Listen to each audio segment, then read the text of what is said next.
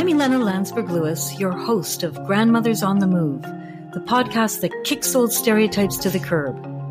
Come meet these creative, outrageous, authentic, adventurous, irreverent, and powerful disruptors and influencers. Grandmothers, from the living room to the courtroom, making powerful contributions in every walk of life. We know them most intimately as loving caregivers, the older women in our lives with a thousand stories about their grandchildren and pictures in their purses. In this podcast, you'll come to know even more about our grandmothers. They are galvanized, determined, and are guaranteed to get you thinking. What drives them? What are they up to? What is the potential of grandmother power, and how is it changing the world? Grandmothers are on the move you don't want to be left behind. Hi, it's Ilana. Welcome back to Grandmothers on the Move. Today I'm speaking to Ruth Ojiambo Ochieng, an internationally renowned women's human rights activist Ruth used to be the executive director of a women's human rights documentation organization in Uganda, Isis-WICCE, the Women's Cross Cultural Exchange. These days, I have the great pleasure to work with Ruth on the grassroots community based response to the HIV and AIDS pandemic in sub Saharan Africa. So, Ruth, my relationship with you goes way, way back to a much younger and different time in my life. And I first knew you as a women's human rights activist mm-hmm. and as someone who was was right on the front lines of the struggle for women's rights, both mm-hmm. in your own country, Uganda, mm-hmm. but also internationally on the world stage. Mm-hmm. Also, doing really interesting work around documentation of human rights violations and running running Isis-WICCE yes. in Uganda. Mm-hmm. Um, so maybe we should start there. Can you tell me about what you've done around women's human rights and how you experience that at this point in your life? Okay. Uh, yes. Uh, Ruth Ojiambo Ochieng is a girl who grew up in Uganda, a country that since she was born and became old enough to understand, she had not seen anything called peace. Mm. I remember in 1966, when I was still young, there was a crisis at Capital City, Kampala. Mm-hmm. This was between the government and the traditional kings of Uganda, who were the majority, uh, the, the highest population in Uganda. And when I finished my O level and A level, I entered the university. I could not remember any single day when I saw peace at the university. During Idi Amin, it was either it was time for us to to run away from the military or be locked up in the military or here I remember very well two girls who came from Kenya, who came to study in Uganda, who just disappeared until today. I don't think anybody knows where they are. So all this, uh, and then we went into 1971. Idi Amin took over. It just became something else. And after 71, there were always struggles in Uganda until 1979 uh, when Tanzania helped Uganda, the rebels then, right. to oust Idi Amin. At that time is when I had just married and I had just got my first child, Emmanuel. And Emmanuel was a name given to my to my mother because of what I went through trying to run away from Kampala with a one month baby who, whom I had got cesarean, and the bullets were ranging all over, and I survived. I'll not go into those details. I survived with the baby, and my mother gave the name to to my son, Emmanuel. God is with us because they are such biblical. They were such biblical parents. So that is me who grew up knowing nothing but war. And to my surprise, after going to work with the Attorney General as the Information and Communication Officer, the librarian at the Attorney General's office, then out of the blue, I get a scholarship to go and study in, in London, uh, City University. Then my professor says, Ruth, you have done so much of information. You need to do the communication component because it is going to help You, you are so knowledgeable about information, but how do you communicate? So you need to get skills of communication. Then I kind of come back with this knowledge, which was not fitting within the context of the Attorney General's library. I, and then it, I just started becoming so nervous. Why did I take all these years to go to school? No, no, no. I need to get something which is really going to help me focus on what I want to do. Then Isis-WICCE comes. And when they put out the application, I told my husband, that's my job. He mm. laughed and said, Why do you? I said, It's my job. The way it is is what I studied anyway. Perfect. Uh, after six months, after the interview, six months, nobody came back to, uh, to me. And I just knew anyway. As usual, the whole system is so corrupt. Mm. Forget about it. Just continue with your life. One day you'll get what you want. Mm. Within no time, I get a call from my then director and says, Are you Ruth? I said, Yes. Did you do any interview with Isis-WICCE? I said, Oh, yes, many months.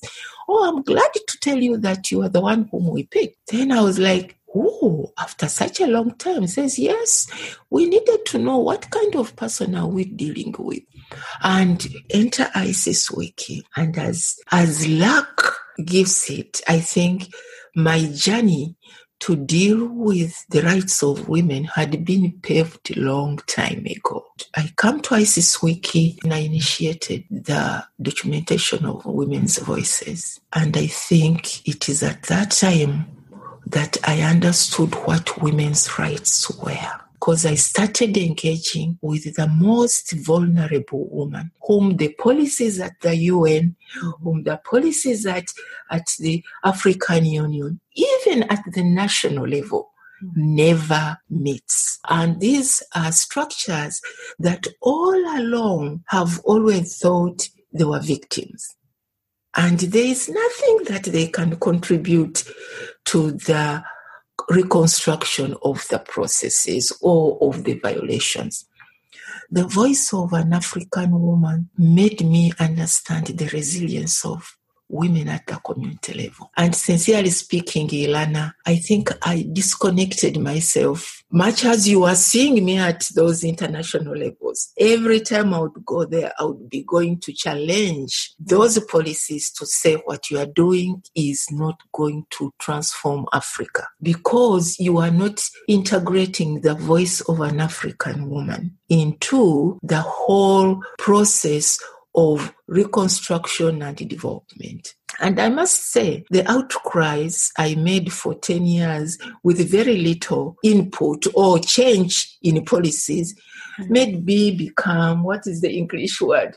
I became a rebel. Right. And I decided, why am I sticking on things that I can't dismantle? Can't I just start my own journey of dealing with the issues with these women helping me. And I think that is where my happiest moments were because there was so much that was out there with the solutions that these women had that enabled me to restructure programs at Isis-WICCE by making sure that the survivor of conflict, the woman leader in conflict set, setting, was at the center of every step that we took. Of all the things we have talked as Isis-WICCE, what is the priority that will make you reclaim your dignity and become a leader who is going to dismantle the patriarchy that is not dealing with your issues? For me, Ilana, that's when I saw the power of women the inner built strength of a woman, I don't think there is anything that will ever break. If the gun did not kill her and she survived, there is nothing else which will ever break this woman. If those who d- use the military and use militarization to crack down the temple of peace in any community the one who contains the identity of every child, man, and children around them, it can never be broken. after struggling so much, women never give up. After so struggling to be on that so that renowned international peace table, they said, wait a minute. What is so so special about that table? We can have our peace tables in our communities and start reconciling, start negotiating with our men how we are going to use resource like land, which in Africa it has never been for a woman. So for them, they let go that so-called structured uh, uh, table and came up with the tables that make sense to their priorities. The, t- the tables of how do I make my children have something to eat? How do I negotiate with my fellow women? Weak as we are, we don't have the modern tools, but we can form ourselves into groups and till the land so that we can have a big a chunk of land which I can feed my child. And we do that to, to other women's groups. And they opened the land. They had food. Some of it was excess. And the mind was that, okay, what is our other problem? We don't have shelter. They went into all those merry-go-rounds. It is the women who started merry-go-rounds before the international or the whole World Bank started Right. talking about it. discovered it. They discovered it. No, these women started merry-go-round of one shilling and they made a difference in their lives. They became a bit economically stable. My own work was to continue opening doors for them, that it was important for me to continue talking on their behalves. That also helped women now to go back into their communities and start writing, start documenting, start providing their own approach to documentation and telling policymakers we can't continue like this. And we have seen many women uh, in different parts of the world, especially where conflict has been, leaders emerging. And if you look at countries that have been affected by conflict, that's where you get the largest number of women in decision making, especially in parliament. Now you're a grandmother. Yes, I'm a grandmother. Yeah. How have you felt that transition? Have you felt the transition? When I look at myself now, sometimes I look in the mirror, that's when I realize, oh, I've changed my face, but my body, I'm telling you, my body is intact. Right. It is intact. If it is running, I will run. If it is analyzing things, and I'm even freer because I use that that heart of saying a senior citizen. Every time nowadays I say, me as a senior citizen, and I can say anything I want to say because I'm a senior citizen. so even where you used to fear to challenge the status quo, because you are leading an institution which you must also protect from any attack.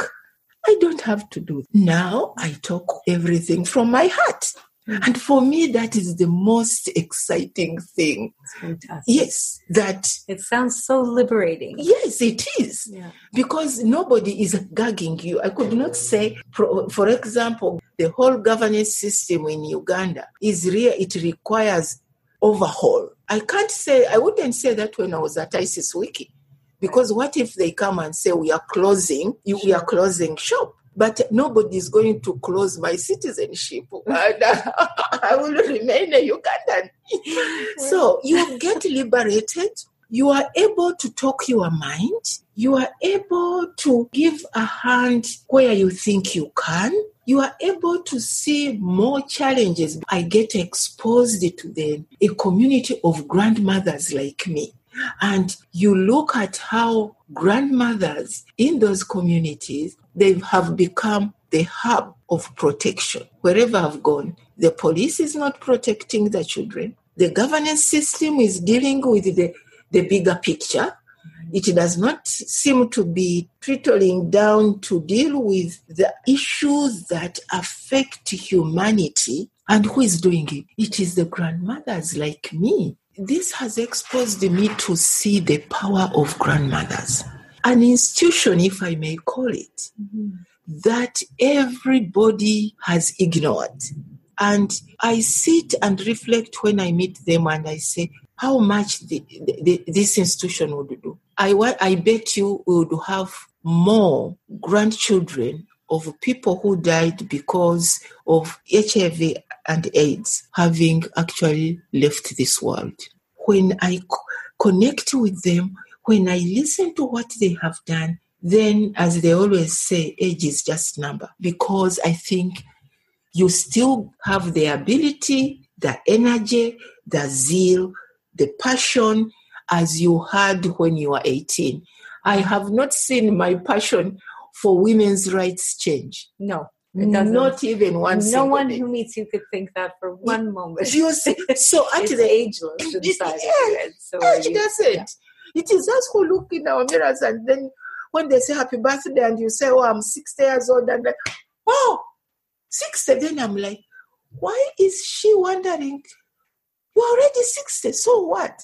Right. Because actually inside me I, I feel 20. Yeah, I feel 20. Absolutely, and that, the passion is is ageless. It doesn't have It- a, a date on it. And just look at uh, institutions, they have started wondering whether people uh, stopping, I mean, people retiring as, at 60 has, is strategic enough because they have mm. now noticed that they are leaving such a resource out there.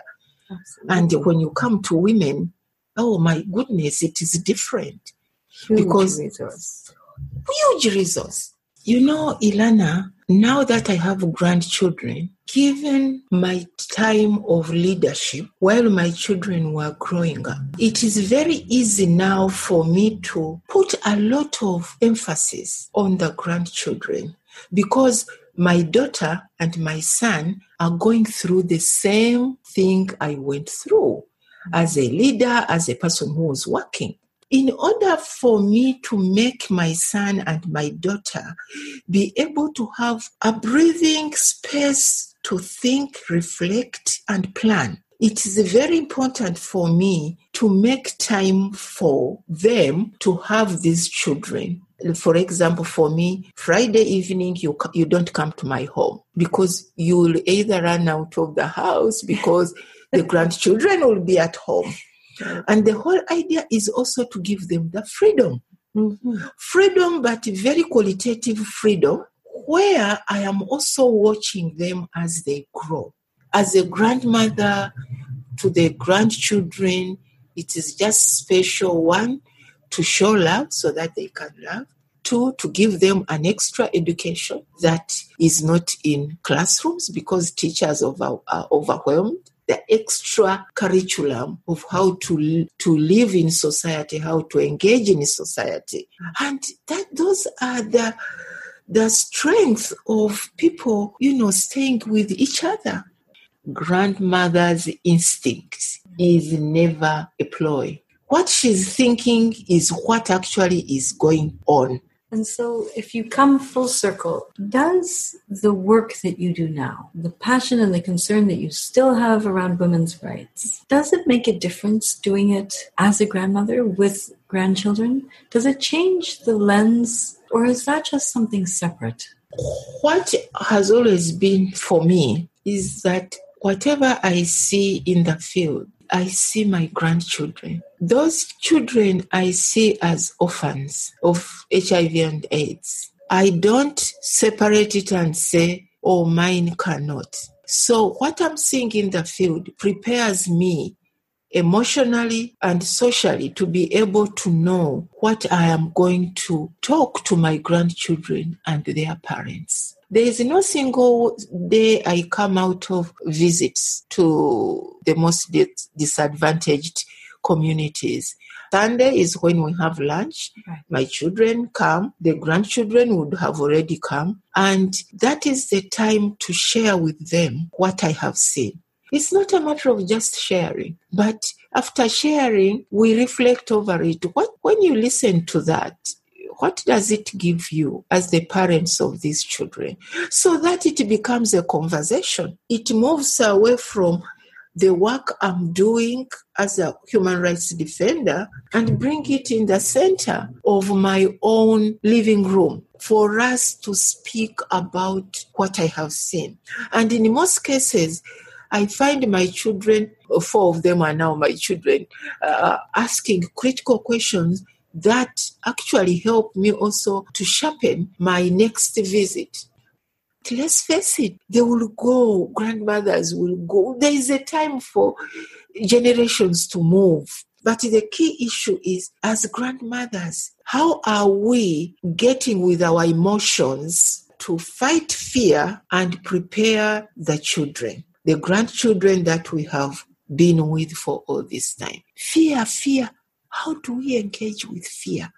How do we fight hard and, and make the systems get accountable, making sure that they see the grandmother institution as paramount to the discussions with the local systems.